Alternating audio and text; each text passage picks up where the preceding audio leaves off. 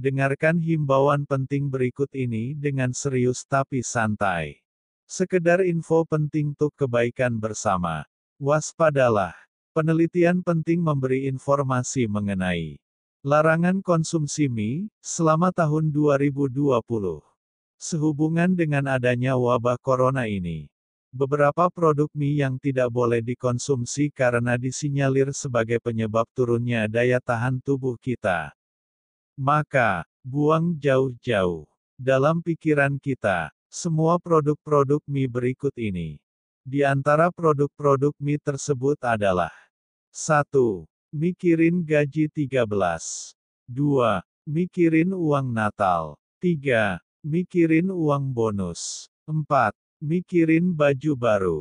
5. Mikirin mudik. 6. Mikirin diskon. 7. Mikirin THR. 8. Mikirin kuota gratis. 9. Mikirin dapat bantuan. Hahaha, mie yang paling baik untuk sekarang adalah mikirin kesehatan dan banyak ibadah. Amin. Hati yang gembira adalah obat yang manjur. Tertawa membuat kita sehat dan awet muda. Bagikan himbauan ini kepada keluarga, sahabat, teman, dan sesama agar dapat sedikit menghibur bagi mereka. Salam dan terima kasih.